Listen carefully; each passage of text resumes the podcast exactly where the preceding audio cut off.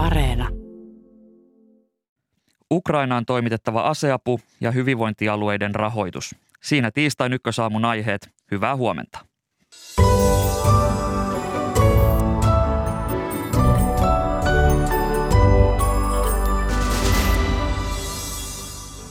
Länsi on toimittanut Ukrainaan aseapua Venäjän hyökkäyssodan aikana, mutta kuinka pitkälle aseavun annossa voidaan mennä, tästä lisää hetken kuluttua. Lähetyksen jälkimmäinen puolisko keskittyy sote-asioihin. Puhumme siitä, miten ihmisten sairastavuus vaihtelee maan eri puolilla sekä hyvinvointialueiden rahoitusta koskevasta lainsäädännön valmistelusta. Se on nimittäin herättänyt rankkaa arvostelua. Minä olen Atte Uusinoka. Tervetuloa Ykkösaamun pariin.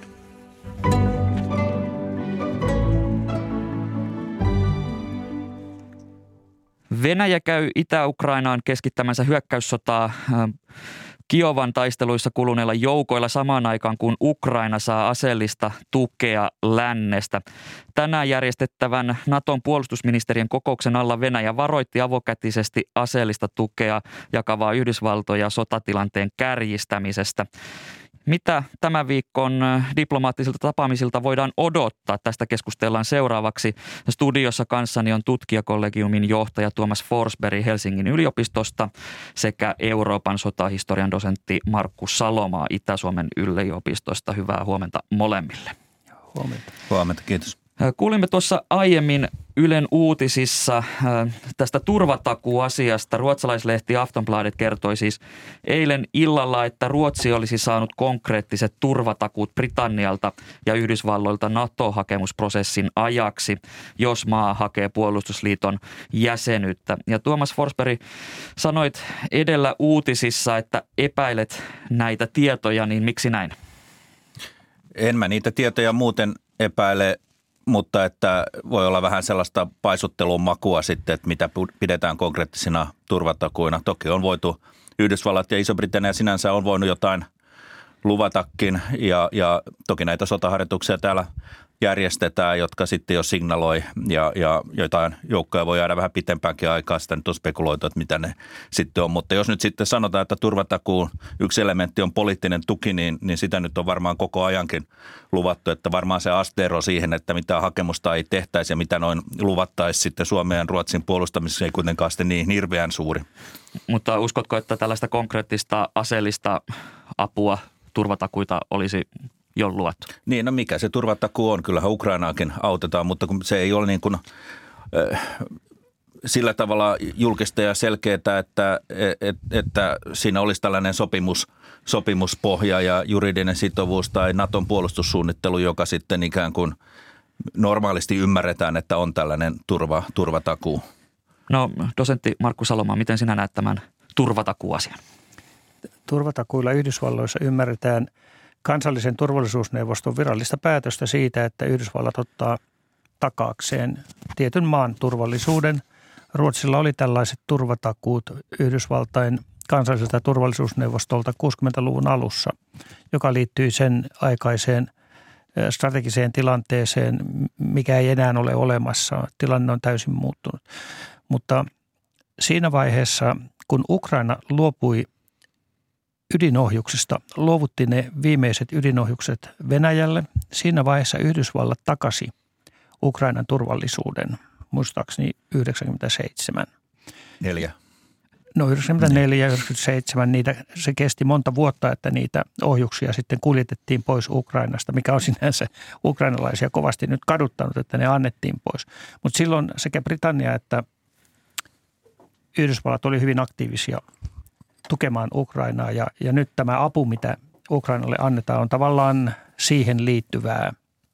Korvataan sitä, että Ukraina meni luopumaan omista ydinohjuksistaan. No jos puhutaan näistä tiedoista, että, että kuten esimerkiksi Iltalehti kertoi eilen, että Suomi ja Ruotsi valmistautuvat hakemaan NATO-jäsenyyttä yhtä aikaa toukokuussa, niin voiko olla mahdollista, että, että vain toinen saisi niin sanotusti turvaa hakemusprosessin ajaksi? Ei. Kyllä se menee sitten näin, että jos tavallaan Suomi ja Ruotsi on samassa paketissa niin kuin aikoinaan Baltian maat ja itäisen Keski-Euroopan maat, kun ne hakivat NATO-jäsenyyttä ja pääsivät, niin se prosessi on aika lailla samankaltainen. Ja Suomi ja Ruotsi on silloin samassa asemassa ja niitä kohdellaan samalla tavalla. Samoilla kriteereillä mennään sitten NATOon. No mennään eteenpäin. Eilisen ja viime yön aikana Moldovan kuuluvalla Transnistrian alueella on kuultu useita räjähdyksiä alueen hallintorakennusten lähellä. Ja tämä Transnistrian alue on pitkään halunnut liittyä Venäjään ja Moldovan mukaan alueelle on yritetty luoda levottomuuksia nyt tarkoituksella. Ja myös Ukraina on sanonut Transnistrian turvallisuuspalvelun päämajan kohdistuneen iskun Venäjän lavastama. Niin Tuomas Forsberg, miltä nämä viimeisimmät tiedot Transnistriasta kuulostavat? No ne kuulostaa aika sekavilta, mutta et, odot, ehkä mä odottaisin tässä tilanteen tarkentumista, että mitä, mitä se nyt tarkoittaa. Siellähän on totta kai, se on vanha, se on ensimmäinen näistä ikään kuin jäätyneistä konflikteista kylmän sodan jälkeen, joka, joka sellaisena, sellaisena, sellaisena separatistialueena sinne, sinne syntyi. Mutta ja, ja, ja varmasti niin kuin joissakin, niin kuin on puhuttukin, niin suunnitelmissa on yhdistää sitten tämä alue tähän Etelä, Etelä-Ukrainaan. Mutta sinänsä ne joukot siellä sinne niin kuin, ei ole niin kuin niitä kaikkein taisteluvoimaisimpia joukkoja, joita, joita, joita siellä on ollut sitten siinä omalla alueella. Ja totta kai siellä on sitten paikalliset päälliköt, joilla on joku, joku omiakin tavoitteita mukana tässä pelissä, että hirveän vaikea muodostaa ihan täsmällistä kuvaa. Venäjän tavoitteena on muodostaa siitä eteläisen Ukrainan alueesta se uudestaan se historiallinen Novorossia, eli uusi Venäjä, joka syntyi 1700-luvulla Katarina Suuren aikana. Silloin Venäjän keisarikunta kävi neljä sotaa turkkilaisia ottomaaneja vastaan ja vasta neljäs sota 1700-luvun lopulla johti siihen, että tuo alue vapautettiin turkkilaisista ja, ja sitä aluetta kutsuttiin silloin Novorossiaksi ja sillä on semmoinen tietynlainen – pyhä perinne, pyhä asema venäläisessä ajattelussa, mitä ehkä me täällä emme aina ymmärrä, emmekä hyväksy. Mutta Venäjä haluaa yhdistää nuo alueet ja liittää ne itseensä, mukaan lukien Transnistrian. Miten Tuomas Forsberg näet, että, että onko tämä toteutettavissa tämä, että nämä alueet yhdistetään?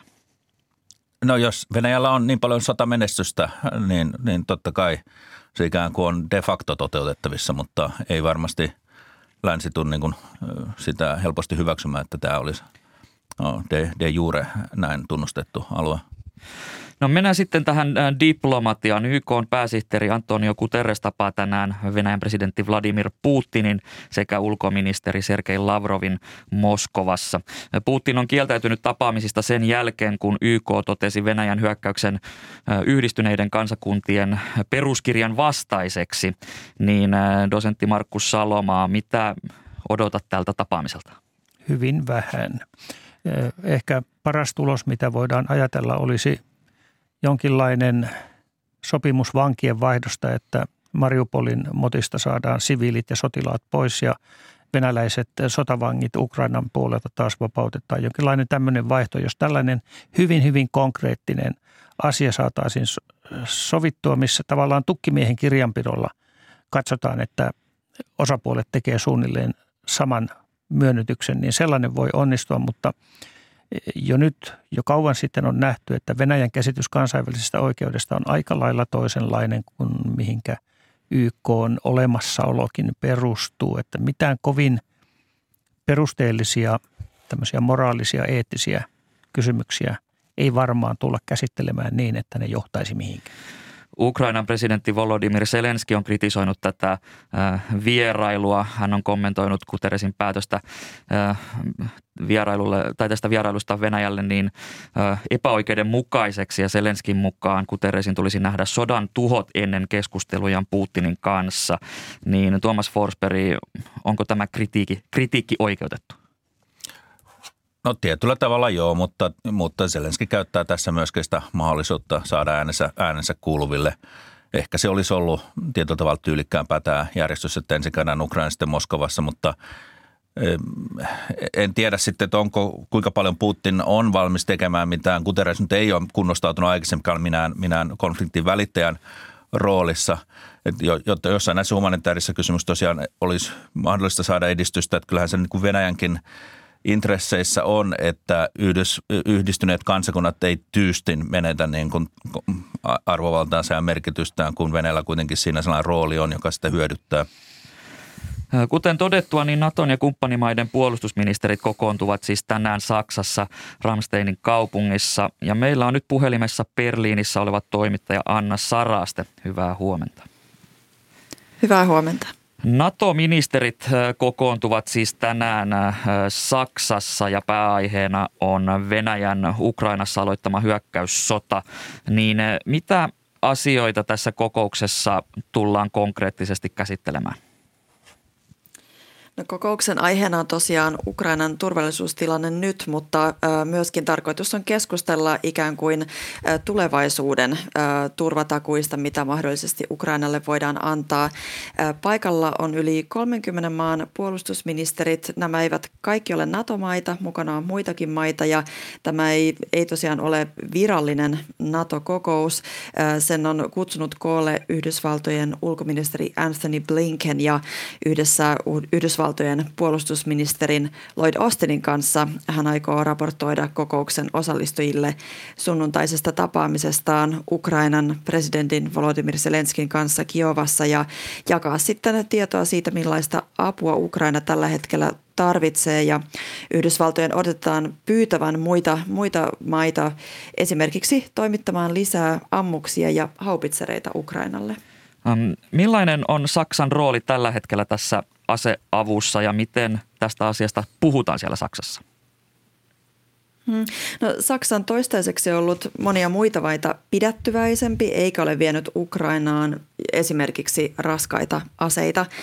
Saksan hallitus tosin luopui Ukrainan sodan alkupäivinä maan vuosikymmeniä voisi sanoa jatkuneesta hyvin, hyvin pidättäytyväisestä tota, pasi, no, pasifistisesta politiikasta. Saksa ei ole juurikaan rahoittanut omia puolustusvoimiaan ja ei ole myöskään sallinut aseiden vientiä konfliktialueille. Mutta nyt Ukrainalle Saksa on luvannut konkreettisesti ennen kaikkea rahoitusta aseiden hankintaan yhteensä kaksi miljardia euroa ja Saksa on luvannut myös aseita maille, jotka toimittavat Ukrainalle kalustoa omista arsenaaleistaan. Ja tämä on ollut pitkälti liittokansleri Olaf Scholzin tämänastinen linja. Hän on ollut sitä mieltä, että Saksa tarvitsee nämä aseet oman puolustuskykynsä riittävään ylläpitämiseen. Saksa pelkää konfliktin jonkinlaista laajenemista omalle, omalle maaperälleen, mutta tämä linja on saanut myös paljon kritiikkiä osakseen täällä Saksassa. Naton ministerikokoukset pitkälti tänä vuonna järjestetty Brysselissä, mutta nyt tapaamispaikkana on siis Ukraina-politiikastaan arvostelussa ollut Saksa. Niin eh, halutaanko tässä luoda jonkinlaista painetta Saksan päättäjille? No varmasti halutaan luoda lisää paineita, jotta Saksa tukisi Ukrainaa enemmän. Kyseessähän ei tosiaan ole virallinen NATO-kokous, senkin takia tämä Yhdysvaltojen lentotukikohta on nyt valikoitunut kokouksen pitopaikaksi. Lentotukikohdan suojaus on erinomainen ja noin yleisesti sillä on tärkeä strateginen merkitys. Sieltä käsin Yhdysvallat koordinoi omia Lähi-Itää, Afrikkaa, mutta myös sitten Itä-Eurooppaa koskevia tehtäviään, mutta kyllä, kyllä sillä varmasti on myös symbolista merkitystä, että nimenomaan Saksassa tavataan. Kiitokset äh, sinne Berliinin toimittaja Anna Saraste. Siinä kuulimme siis äh, ajatuksia äh, Saksasta ennen tätä NATO-kokousta. Tutkijakollegiumin johtaja Thomas Forsberg Helsingin yliopistosta. Onko mahdollista, että NATO pyrkisi tämän kokouksen tuloksena ottamaan jotenkin merkittävämpää roolia konfliktin päättämisessä tai Ukrainan avustamisessa? Niin kuin tuossa edellä todettiin, niin tämä ei ole mikään varsinainen NATO-kokous ja e, tarkoituksena onkin häivyttää NATOn roolia siinä hieman taka-alalle juuri sen takia, että vältetään sitä mielikuvaa, että olisi jonkinlainen NATOn sota. Ei, ei haluta joukkoja ää, lähettää varsinaisia taistelujoukkoja Ukrainaan – ja myöskin sitä ajatusta, että NATO tässä olisi osallisena. Joten sen takia tämä on kyllä NATO-maiden ministeriä ja NATO-maat koordinoivat tässä, tässä toimintaansa ja muutkin kuin NATO-maat. Ja onhan siellä muutama NATO-maa, jotka ei ole ainakaan tähän mennessä aseistusta Ukrainaan lähettänyt. Näitä on muun muassa Ukra- Unkari ja Bulgaria.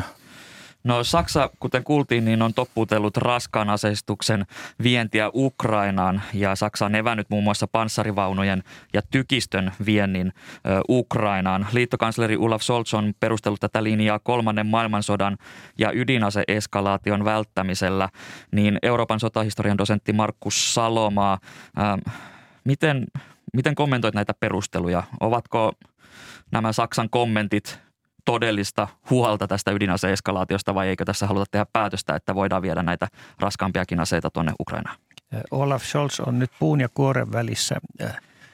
Kyse ei ole nyt siitä, että Saksasta mahdollisesti toimitettavat raskaat aseet aiheuttaisivat jotain erityistä sodan eskalaatiouhkaa Ukrainassa, vaan tässä on taustalla sama ongelma itse asiassa, mikä meillä Suomessa on. Eli Saksalla ja Suomella on sopimus hyvästä naapuruudesta ja ystävyydestä Venäjän kanssa ja erityisesti sen artikla 4, missä osapuolet antavat toisilleen negatiiviset turvatakuut, eli sotilaallisen voiman käyttämättömyystakuut tietyillä ehdoilla, niin ne ovat nyt siellä puntarissa. Ja pelätään sitä, miten vaaka kallistuu Moskovassa. Joutuuko Saksa Venäjän ydinasekiristyksen kohteeksi, jos se lähettäisi merkittävää sotilasapua tai miten meidän suomalaisten tässä käy. Että me olemme toimittaneet Ukrainaan rynnäkkökivääreitä, sinkoja ja ammuksia, mutta en ole pannut merkille, että Venäjä olisi vielä uhannut Iskanderohjuksilla Riihimäellä Sakon tehdasta tämän takia. Ei ainakaan vielä, mutta – Siis tämmöisiä pelkoja, pelkoja siellä Saksassakin varmaan elää. Ei Scholz voi sanoa tätä julkisesti. Forsberg, miten perusteltuja nämä Saksan huolet ovat tästä? No ei, ei nyt vaikuta hirveän perusteltua. Nämä selitykset oikeastaan ei, ei kyllä yhtään paranna sitä asiaa. Tämä nyt näyttää olevan sellainen sosiaalidemokraattisen puolueen sisäinen keitos, jossa – on Scholz jostain syystä, mitä nyt täsmälleen ei tiedetä, niin hänen on vaikea viedä politiikkaa, että sekä koalitiokumppanit että oppositiosta etenkin niin, ja, ja ulkopuolelta, siis kaikkelta tämä painehan on kasvanut. Ja myöskään tällaista juridista, että ei siinä, ei, ei siinä mitään juridista estettä ole, että se on todettu Saksassa, että aseiden vieminen Ukrainaan ei tee Saksasta sodan osapuolta, eli niin kuin Scholz ei niin kuin tällaisenkään perustelun taakse voi, voi tässä asiassa enää, enää mennä. Mutta erilaisia pelkoja ja, ja, ja tällaista pasifista marxistista ajattelua siellä on, josta on vaikea sanoa, että mikä, mikä tässä nyt on, on se. Ja se, sittenhän Saksa tätä pyrkii kiertämään eri tavalla, että toimittaa rahaa ja, ja, ja on luvannut sitten omaa aseistustaan niille Itä-Euroopan maille, jotka toimittaa sinne aseita. Että kyllä se historian taakka tietysti sinne jonkin verran painaa, että ei haluta sitten kuitenkaan äh, äh, olla, tämä voi olla ihan, ihan tällainen syy tässä varsinkin sosiaalidemokraattien ajattelussa Saksassa. Tämä, tämän hyökkäyssodan alussa länsi on ollut yhtenäisempi kuin ties milloin viimeksi, mutta nyt tässä aseapukysymyksessä ja etenkin energiapakotteiden kohdalla on tullut voisiko sanoa ensimmäisiä erimielisyyksiä EU-maiden välillä. Ja, ja tässä kuultiin jo tätä ä, Saksan toimintaa esimerkiksi näiden panssarivaunujen suhteen, mutta samalla kuitenkin Puolan pääministeri on kertonut uutistoimisto Reutersin mukaan, että, että maa on lähettänyt Ukrainan tankkeja ja Britannia kertoi eilen lahjoittaneensa Ukrainalle panssariajoneuvoja, niin mitä tämä koko tilanne tästä aseavun tietynlaisesta erimielisyydestä kertoo nyt sitä lännen yhtenäisyydestä? En mä nyt tiedä, että onko tämä, totta kai on erimielisyyksiä siitä, että kuinka paljon nimenomaan sitten – sitä pitäisi toimittaa. Ja nyt haetaan sitä linjaa. Siis kyllähän nyt länsi tässä on enemmän yhtenäinen kuin, kuin erimielinen ja joitakin poikkeuksia sitten aina, aina, aina kuuluu erilaista näkemystä. Mutta haetaan sitä linjaa, että miten me voidaan, miten länsi voi vahvistaa Ukrainan puolustusta niin, että se kykenee taistelemaan Venäjää vastaan, mutta ilman, että tulisi sellainen mielikuva, että siellä on NATO-maat vyöryttämässä Venäjää ja, ja että Venäjä joutuisi sitten myöskin kärsimään sellaisen tappion, joka jotenkin johtaisi johonkin epätoivoisiin tekoihin Venäjän puolelta. Mä luulen, että tämä on se yleislinja, jossa tietysti eri mailla ja erilaisilla poliitikoilla on, on erilaisia näkemyksiä siitä, että mikä on riittävästi ja mikä on ikään kuin liikaa. Dosentti Markku Saloma. Kyllä tässä niin EU-mailla kuin NATO-mailla on selkeästi syntynyt konsensus siitä, että jotain apua on annettava. Kukin antaa sitä apua, mihin pystyy. Suomi on antanut myöskin kaksi kenttäsairaalaa sinne. Ihan hyvä, että näin on. Ja kaikki nämä ovat menneet kyllä täyteen käyttöön. Rintamalinjat liikkuvat tosiasiassa toisinpäin, vaikka Venäjä väittää, että yleishyökkäys on päällä. Venäjän asevoimat on nyt menettänyt 40 prosenttia niistä alueista, jotka se sodan alussa ensimmäisen kuukauden aikana valtasi. Eli tämä aseapu on tehnyt tehtävänsä. Eri kysymys on sitten vielä se, että riittääkö se apua toimitetaan vielä lisää, että Yhdysvaltain aputoimituksethan ovat vasta alussa. No tämä aseapu, ähm, onko, liittyykö siihen jotain riskejä? Miten pitkään länsi sitä voi jatkaa? Länsi voi minun mielestä jatkaa ja on, aikookin jatkaa niin pitkään, kun sotaa käydään mielekästä. Siis kyllähän periaatteessa lännen strategiaan kuuluu tällainen pitkäjänteisyys ja, ja, ja niin, että äh, – ikään kuin on se kuuluisa sam, sammakko siellä keitinvedessä, että kun sitä jatketaan niin kuin pitkään, niin se Venäjä jää siihen. Sitten jossakin vaiheessa Venäjän täytyy tehdä se päätös itse, että ne vetävät ne joukot pois ennemmin kuin että niitä voimalla, siis tämä, mitä on kylmän aikana puhuttiin takaisin vyörytyksestä, niin ei haluta mennä siihen, vaan padotaan ja tuetaan Ukraina ja kulutetaan niitä voimia. Varmaan tämä on niin kuin se lännen, lännen taktiikka ja tähän varaudutaan. Tämä se keskustelu on, mitä käydään, että sitä, se on pitkäjänteistä. Niin kyllä lopputulos on aivan selvä, kuinka tässä tulee käymään, että ennen loppuu Venäjältä voima kuin lännestä raha. Se on hyvä kiteytys tähän keskustelun loppuun. Kiitokset keskustelusta Euroopan sotahistorian dosentti Markus Saloma Itä-Suomen yliopistosta ja kiitokset myös tutkijakollegiumin johtaja Tuomas Forsberg Helsingin yliopistosta.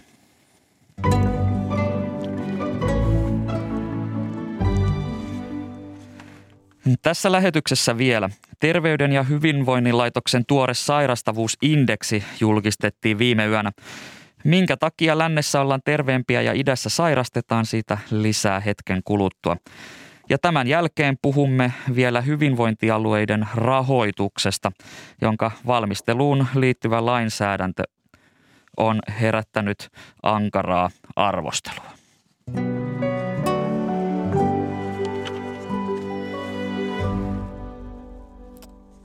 Eli sairastavuusindeksi on, on julkistettu viime yönä ja sen mukaan terveimmät ihmiset löytyvät pääkaupunkiseudulta ja Pohjanmaalta, kun taas Pohjois-Savossa, Pohjois-Pohjanmaalla ja Pohjois-Karjalassa sairastetaan eniten. Eli, eli perinteinen itä-länsijako sairaamman Itä-Suomen ja terveemmän Länsi-Suomen välillä on selvästi näkyvissä.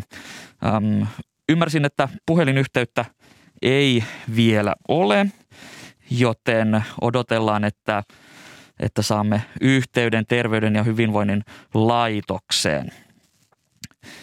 Mutta studion ovat saapuneet jo seuraavan keskustelun vieraat, joten lähdetään siitä siitä liikkeelle, mutta juuri kun näin sanoin, niin saimme, sain tiedon, että yhteys THL on saatu.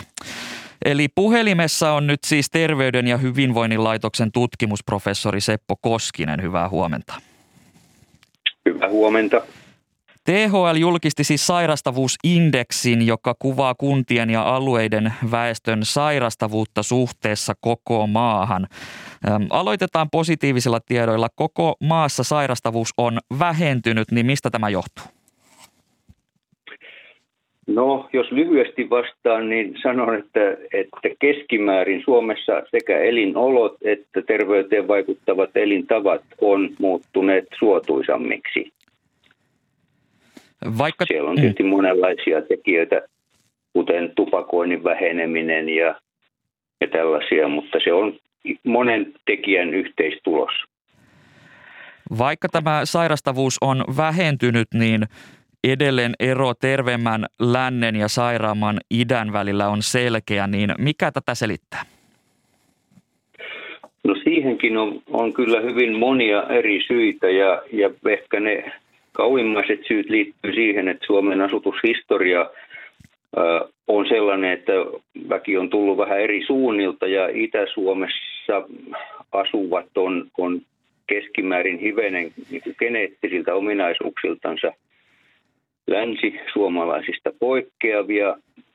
Sillä voi olla erityisesti sydäntautien kannalta merkitystä, mutta oleellisempaa lienee se, että, että Itä- ja Pohjois-Suomessa on elinolot perinteisesti ollut vähän heikommat kuin, kuin lännessä ja etelässä. On ollut väestön koulutustaso on ollut hiukan alhaisempi, köyhyyttä on enemmän, työttömyyttä on enemmän, tällaisia asioita. Ja sitten ehkä kolmantena isona ryhmänä on tosiaan nämä elintapa-asiat, jotka oli, jossa olisi tosi suuria alueellisia itä-länsi-eroja vielä muutama vuosikymmen sitten tupakointia, ravitsemusta. Näissä oli, oli suuria eroja, mutta nykyisin ne on selvästi kyllä jo pienentyneet. Mutta edelleen tavallaan jälkimaininkeja näistä vanhoista isoista elintapojen alueeroistakin varmaan heijastuu tämän päivän sairastavuuteen. No tämä sairastavuusindeksi, se sisältää seitsemän eri vakavaa sairausryhmää, joista yleisin Suomessa on tällä hetkellä tuki- ja liikuntaelinten sairaudet. Niin äh, miten paljon ja mitä kaikkea suomalaiset sitten sairastavat? No, kaikenlaisia sairauksia suomalaiset sairastaa ja varmaan yleisin sairaus taitaa olla hammaskarjes. Mutta jos ajatellaan, itse ajattelen niin, että, että sairaus ei sinänsä niin kuin ihmisten elämää välttämättä hirveästi heikennä, vaan, vaan kyse on siitä, että mitkä sairaudet niin kuin aiheuttaa eniten haittoja. Ja meillä on tässä sairastavuusindeksissä me tavallaan painotetaan näitä sairauksia neljän tämmöisen painotekijän mukaan. Yksi on se, että kuinka paljon ne aiheuttaa elinvuosien menetyksiä kuolemien takia ennen 80 syntymäpäivää. Toinen on työkyvyttömyyden yleisyys, kuinka paljon tämä kyseinen sairaus aiheuttaa työkyvyttömyyttä. Kolmas on se, että kuinka paljon se heikentää ihmisten elämänlaatua – ja neljäs on sitten terveydenhuollon suorat kustannukset. Ja kyllä siellä mielenterveyspulmat ehkä nousee niin kuin kärkeen, erityisesti työkyvyttömyys eläkkeistä mielenterveyspulmat aiheuttaa selvästi suurimman osan ja myöskin tämä elämänlaadun heikkeneminen on, on niin kuin mielenterveyspulmien kohdalla hyvin merkittävää yhtä lailla kuin tuki- ja liikuntaelinsairauksissa. Syövät puolestaan sitten aiheuttaa eniten ennenaikaisia kuolemia näistä sairausryhmistä.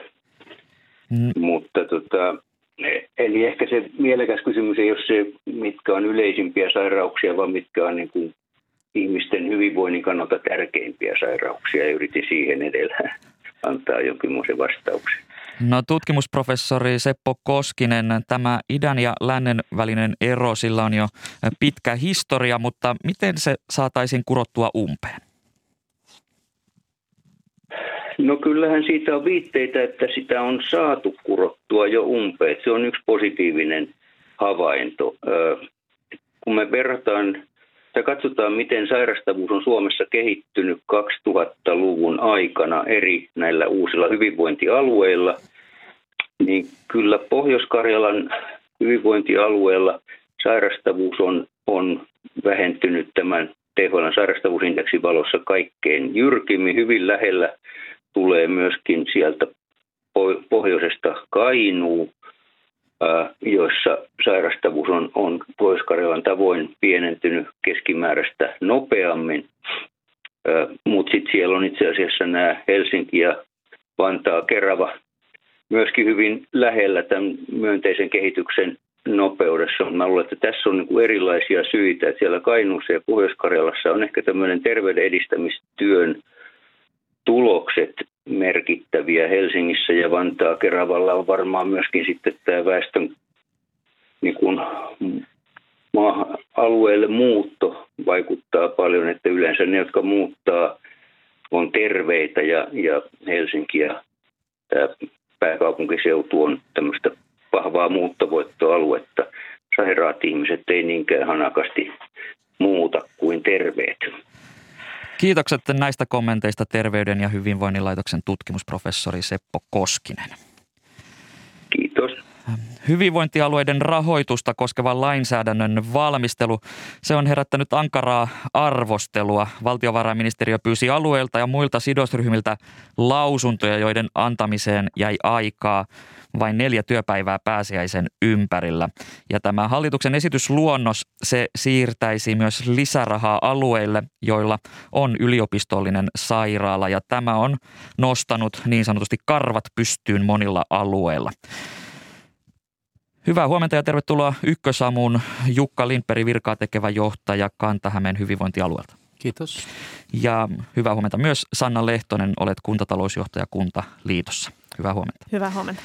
Ennen kuin mennään raha-asioihin, niin tartutaan tuohon edelliseen puheluun ja tähän sairastavuusindeksiin. Eli, eli suomalaiset jakautuvat edelleen aika karkeastikin terveempään länteen ja sairaampaan itään, niin äh, miten tällaiset alueelliset erot tulisi huomioida hyvinvointialueen johdossa, Jukko, Jukka Lindberg? No ihan ensimmäinen havainto tuosta Seppo Koskisen todella hyvästä puheenvuorosta oli se, että, että rahaahan siirretään nyt niiltä alueilta, jossa sairastavuus on jäänyt korkeammalle tasolle, niin kuin niille alueille, joissa se sairastavuus on, on alhaisemmalla tasolla – ja toinen havainto on se, että tässä rahoitetaan tämmöistä niin kuin huippulääketiedettä ja kuitenkin ilmeisesti suurimmat tulokset oltaisiin saatavilla tämmöisellä ennaltaehkäisevällä kansanterveystyöllä. Eli, eli sillä lailla, jos kytkee tämän Seppo Koskisen tutkimustulokset ja sairastavuusindeksistä ja meidän rahoitusmuutokset, niin – niin kyllä ne mun silmissä on vähän ristiriitaisia ne, ne tavoitteet ja, ja suunnat, mihin ollaan menossa. Kuten tuossa puheen tai puheenvuorossa kuultiin, niin huomataan, että alueiden välillä on eroja sairastavuudessa ja sehän kertoo siitä, että myös alueiden väliset kustannukset näiden palvelujen järjestämisestä sitten ero. Eli tarkoittaa sitä, että on hyvä, että meillä on tämmöinen rahoitusjärjestelmä, joka tunnistaa näitä eroja ja myös tämän hetken kuntien rahoitusjärjestelmässä ne tunnistetaan ja tarkoitus on, että ensi vuoden alusta sitten perustettavien hyvinvointialueiden rahoituksessa nämä erot otetaan huomioon. Eli vedetään vielä rautalangasta, eli siis hallitus on suunnitellut tekevän muutoksia hyvinvointialueiden rahoitukseen ja näitä hyvinvointialueita on 21 ja neljällä niistä on yliopistosairaala. Ja muiden hyvinvointialueiden rahoitusta siis pienennettäisiin 350 miljoonalla eurolla ja tämä sitten siirtyisi yliopistosairaaloita ylläpitäville hyvinvointialueille. Ja Jukka Lindberg, mm, tämä hallituksen antama esitys tästä rahoituksesta, annoit sillä aika tiukkaa kritiikkiä, niin äh, miksi näin? No yksi on tietysti se, että, että jos tämmöisiä aika isoja niin kuin rahoitus, rahoituksen painopisteen muutoksia Suomessa tehdään, niin, niin on tietysti kohtuullista, että ne – tahot, joita se koskee, pääsee ihan rauhassa niin kuin tutkimaan, että miksi se muutos tehdään, mitkä vaikutukset sillä on.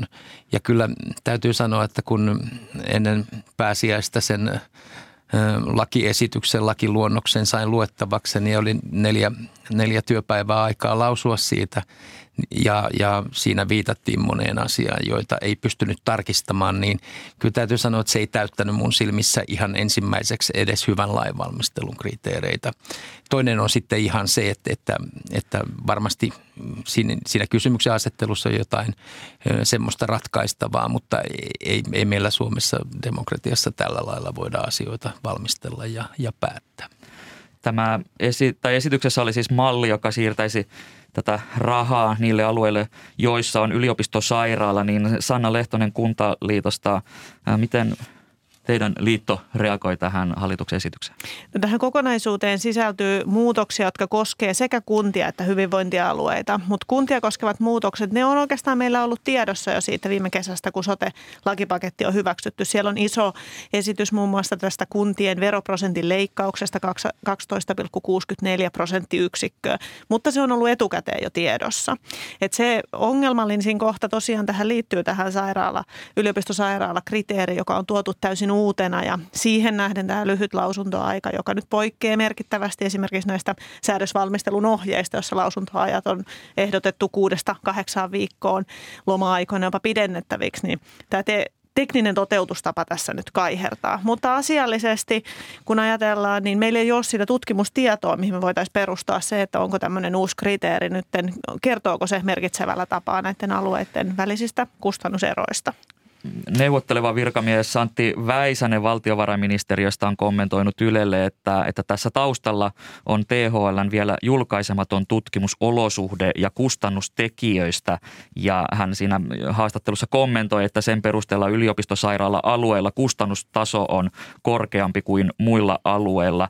Ää, niin miltä tämä perustelu vaikuttaa? No mä oon lukenut itse sen perustelun sieltä lain tausta, taustatöistä ja tota, on, lähdin sitten sitä, sitä raporttia tietysti innokkaasti tuolta, tuolta netistä hakemaan ja, ja tietysti voi olla, että tämmöinen tutkimus on, on tehty ja voi olla, että sellaisia havaintoja on tehty – mutta kyllä meidän pitäisi olla niin kuin mahdollisuus käydä ne läpi ja, ja myöskin ehkä vertaisarvioida niitä tutkimuksen tuloksia, koska tutkimuksella voidaan saada aika monenlaisia tuloksia. Ja kyllä tässä tietyllä tavalla tämmöisellä viittaamisella johonkin tutkimukseen, jota ei ole, niin kuin se näyttää vähän tarkoitushakuiselta mun, mun silmissä ja, ja, ja sen takia – ollaan myöskin ehdotettu, että, että eikö tämän asialle voisi antaa nyt aikalisän ja tutkia tätä ihan rauhassa suhteessa niin kuin tutki, kaikkeen tutkimukseen.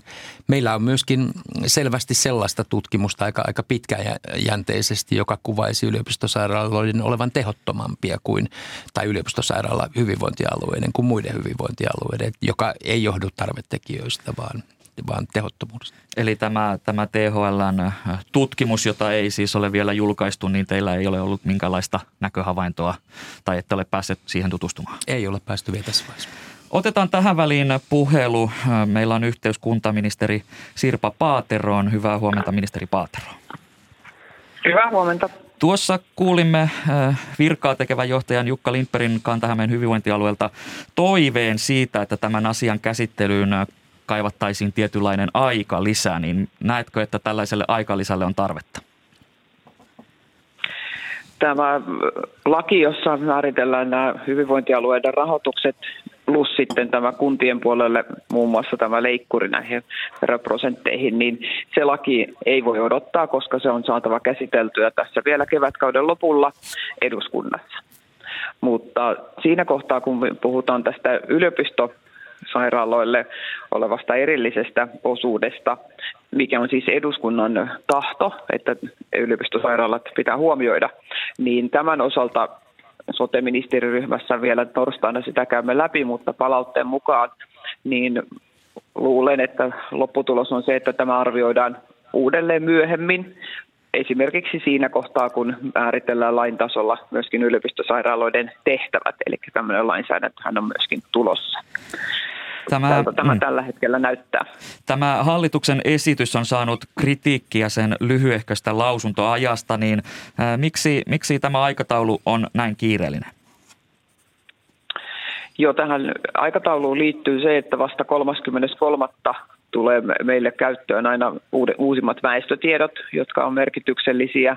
Meillä on myöskin näiden kustannusten tason osalta näitä uusia tietoja ja sitten näiden ennakollisten tilinpäätösten ja muiden osalta, jotka kunnista on saatu, niin voidaan näitä lasken, laskelmia tehdä. Ja siinä kohtaahan nämä laskelmat, mitä vielä sanoa, että ei ole myöskään vielä viimeiset, vaan tästä kesän aikana sitten tarkentuu, kun kuntien viralliset tilinpäätökset tulee ja sitten vielä, vielä vuoden 2022 aikana tehdään vielä uusi tarkennus. Ähm, ministeri Paatero, valtiovarainministeriön neuvotteleva virkamies äh, nosti Ylen haastattelussa esille tämän THLn vielä julkaisemattoman tutkimuksen olosuhde- ja kustannustekijöistä. Niin äh, miksi äh, hyvinvointialueilta pyydetään lausuntoja niin, että hyvinvointialueet eivät ole kuitenkaan sitten päässeet tutustumaan tähän tutkimukseen, johon voisin olettaa, että hallitus on kuitenkin päässyt käsiksi? Joo, tässä siitä koko tutkimusta on, on niin kuin monilta muiltakin näkökulmilta varmaan katsottava, mutta ajatus oli, että ottaa vain tämä eduskunnan tahtona ollut yliopistosairaala kysymys tähän, mutta nyt näyttää siltä, että on parempi myöskin sen osalta ottaa aika lisää. Ja päästään kaikki tutustumaan sitten niin alueet kuin kaikki edustajat myöskin tähän tutkimukseen. No tämä 350 miljoonaa euroa siirtyisi tämän hallituksen esityksen mukaan siis pois hyvinvointialueilta, joilla ei ole yliopistollista sairaalaa ja yliopistolliset sairaalat ovat Helsingin Meilahdessa, Turussa, Oulussa, Tampereella ja Kuopiossa. Niin miten tämä 350 miljoonan euron siirto perustellaan? No, eli yliopistollisilla sairaaloilla on tehtäviä, joita muilla näillä hyvinvointialueilla ei ole, jotka liittyy erityisesti siihen tutkimustoimintaan ja erikois, erikoishoitoihin, jotka on määritelty siellä yhteistoiminta-alueella. Mutta sitten tämä kysymys siitä, että mitä muuta rahoitusta tähän tutkimustoimintaan tulee muuta kautta ja sitten kuinka paljon näistä laskutuksen yhteydessä tulee sitten muille hyvinvointialueille maksua, niin nämä on tässä vielä arvioitava nyt toisen kerran, mikä se on se realistinen summa. Tässä on tuotu esiin huoli siitä, että voidaanko palveluja tuottaa sillä laajuudella ja laadulla, joita vaaditaan, jos tämä siirto tapahtuu. Niin miten arvioit tämän siirron vaikuttavan näiden hyvinvointialueiden palveluiden laatuun, joista raha olisi vähenemässä? No, tätä me käydään neuvotteluina koko ajan niin, että se riittävä rahoitus alueelle pitää olla olemassa. Ja se on ollut tämä rahoitusperusta niin kaikissa julkisissa palveluissa, mitkä valtion puolelta rahoitetaan. On se, se kuntapuolta tai on se sitten näitä hyvinvointialueita. Ja näitä neuvotteluja käydään säännöllisesti ja nyt valmistelun aikana noin kuukausittain valtiovarainministeriö, sisäministeriö ja sosiaali- ja terveysministeriö tapaa alueita ja arvioi tätä tilannetta. Tällä meillä on aika realistinen kuva siitä, että miten päästään eteenpäin. Kiitokset näistä kommenteista kuntaministeri Sirpa Paatero. Jatketaan keskus, keskustelua studiossa. Siinä kuulimme ministerin puheenvuoron, niin Jukka Lindberg Kantahämeen hyvinvointialueelta, mitä ajatuksia ministerin puheenvuoro herätti? No kyllä mä tietysti kuuntelin sitä sillä tavalla niin kuin, niin kuin positiivisesti, että, että näyttää siltä, että, että tota, tämä tavallaan tähän lakiin liittyvät niin kuin ongelmakohdat on niin kuin havaittu ja on todettu, että, että, että se, sitä valmistelua täytyy jatkaa. Ja se aikalisän ottaminen kuulosti niin kuin sillä lailla hyvältä, että, ja myöskin näiden tutkimusten odottaminen, että sillä tavalla me saat, päästäisiin niin kuin kiinni siihen, että, että, että onko sellaista rahoitustarvetta ja mikä on oikeudenmukainen taso. Entä kuntatalousjohtaja Sanna Lehtonen Kuntaliitosta, mitä Paateron puheenvuoro herätti? No ehdottoman tärkeää on tätä tilannetta vielä tarkastella sekä tämän yliopistosairaalakriteerin, mutta koko tämän hyvinvointialueiden rahoituksen kannalta. Että jos me euromääriä mietitään, niin paljon merkittävämpää, tätä yksittäistä kriteeriä merkittävämpää on esimerkiksi tämän palkkaharmonisoinnin rahoittaminen. Ja meillä on meneillään tässä kunta-alan työriita, jonka lopullista kustannusta kunnille tai hyvinvointialueille me ei vielä tiedetä, joten tässä koko rahoituksen tasossa on ehdottomasti tarkastamisen varaa. Joo, haluaisin tuohon jatkaa, että meillä on oikeasti, kun me ollaan tehty tarkkaa analyysiä hyvinvointialueiden niin kuin rahoituksesta tällä vuosikymmenellä vähän pidemmälle, niin meillä on monia semmoisia näkymättömiä kustannusten painetekijöitä, jotka saattaa olla yliopistosairaala lisää suurempia tekijöitä. Et, et sillä lailla toi oli tärkeä näkökulma, että, että meidän pitää koko ajan tarkastella tämän rahoituksen suhdetta niihin tehtäviin ja, ja, ja kansalaisten oikeuksiin. Suomessa se tutkimuskulttuuri on hyvin vahva, että meillä on hyviä aineistoja käytössä, mutta ne kehittyy koko ajan ja seuraavaksi ne varmasti kehittyy tuolla sosiaalihuollon puolella. Jatkossa meillä on varmasti parempaa tietoa sieltäkin ja tulevaisuudessa se voi tarkoittaa sitä, että hyvinvointialueiden keskinäisessä rahoituksen jaossa tulee sitäkin kautta muutoksia, kun tutkimustieto paranee ja se ymmärrys tästä rahoitusjärjestelmän perusteista koko ajan kehittyy. Jos tämä 350 miljoonan euron siirto toteutettaisiin sellaisena kuin se nyt on esitetty, niin Kantahämeessä on laskettu, että se vaikuttaisi tai tarkoittaisi noin 11 miljoonan euron hupenemista vuosittain ja pysyvästi, niin äh, Jukka Lindberg, tämä 11 miljoonaa, niin minkälaisia seurauksia sillä olisi sote-toimintaan Kantahämeessä ja mihin tämä 11 miljoonaa perustuu? no 11 miljoonaa on ihan suora laskennallinen, laskennallinen vaikutus tästä, että paljonko meidän rahoitus vähenee. vähenee. Että se, on, se on ihan fakta. Sillä se 11 miljoonaa kuulostaa tietysti vähältä, jos meidän koko, koko kustannukset on vuosittain 7,5 miljoonaa.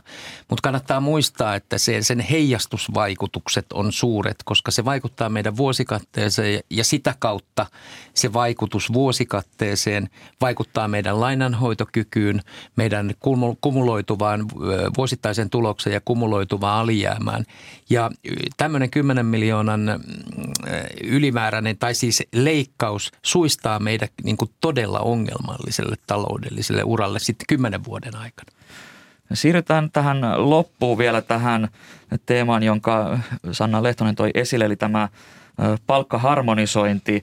Ja tässä on, tämä kunta-alan tilanne on ollut aika hankala ja hoitajat vaativat näitä yleisen tai korkeampia korotuksia tähän yleisempään palkankorotustasoon nähden, niin Sanna Lehtonen, miten hoitajien palkkojen nostaminen, jos sellaiseen päädytään, niin vaikuttaisi tällä hetkellä hyvinvointialueiden toimintaan? Hyvinvointialueiden rahoitukseen pitää tulla semmoiset edellytykset, että hyvinvointialueet pystyy näitä palveluja järjestämään ensi vuoden alustakin.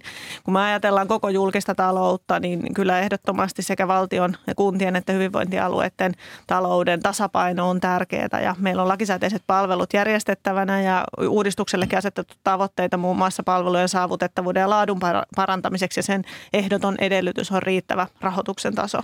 No miten tämä tähän palkkaharmonisointiasiaan ja hoitajien mahdollisesti nouseviin palkkoihin on suhtauduttu Kantahämeessä? No me ollaan arvioitu, että palkkaharmonisaation kustannusvaikutus on, on jotakin 15 miljoonaa plus miinus 5 miljoonaa meillä – ja se on siis enemmän kuin yliopistosairaalan lisä, mutta yhdessä vaikuttavat merkittävästi. Ja sitten palkankorotuksethan vaikuttaa suoraan meidän kustannuksiin, koska meillä, me, meillä on hoitajamitoitukset puoliksi ainakin ikäihmisten palveluissa – ja, ja tota, se, sen lisäksi meidän on niin kuin, meillä ei ole omia rahoitustekijöitä. Me ei voida omia omaa verotusta nostamalla tätä rahoittaa. Että me ollaan täysin valtion rahoituksen varassa ja se on, se on myöskin meille kulttuurisesti ihan uusi tilanne. Tulisiko tämä vero tai verotusoikeus lisätä?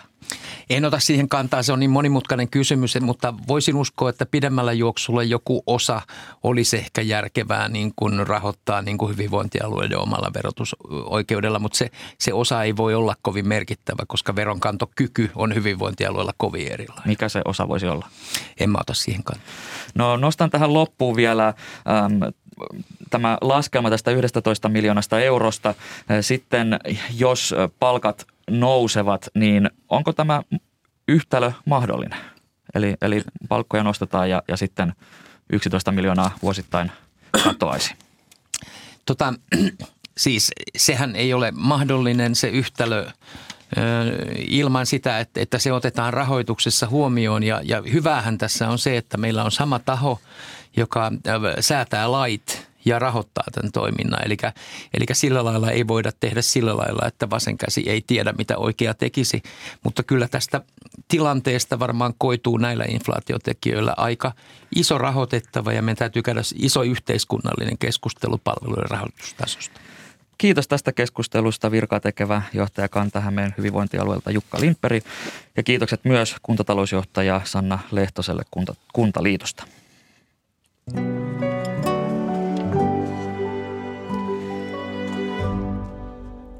Tätä lähetystä ovat kanssani tehneet toimittajat Veera Sinervo ja Veikko Eromäki. Lähetyksen tuotti Hanna Juuti ja äänestä vastasi Juha Sarkkinen. Ja studion on saapunut kanavan kuuluttaja Maria Holma. Hyvää huomenta. Huomenta. Minkälaista ohjelmaa tulemme kanavalla kuulemaan ykkösaamun jälkeen? Öö, muistojen pulevardi tietenkin, mutta sitten puhutaan jo salaliittoteorioista. Mikä niissä koukuttaa? Sari Valto kysyy kymmeneltä ja Glasariparatiisissa karnevaaleja ja härkä katolla. Mutta sitten Politiikkaradiossa Ukrainan sodan strategista kuvaa. Käydäänkö ratkaisevat taistelut tiedustelurintamilla? Siitä puhutaan Politiikkaradiossa kello 13 ja tänään alkaa uusi sarja. Elämäni supersankarit. Uusi sarja, jossa 80-luvun lasten sankarihahmoja Barbie, Ninja Turtles, Pätkähiiret, Pokemon, Muumi, Hiimän on ensimmäisessä jaksossa. Eli tällaisella Antti Melkko tarkastelee näitä asioita 14.30. Eli, eli monille tuttuja supersankareita seikkailee siinä ohjelmassa. Vähän keveämpääkin pitää olla. Kiitokset Maria Holma näistä vinkkeistä.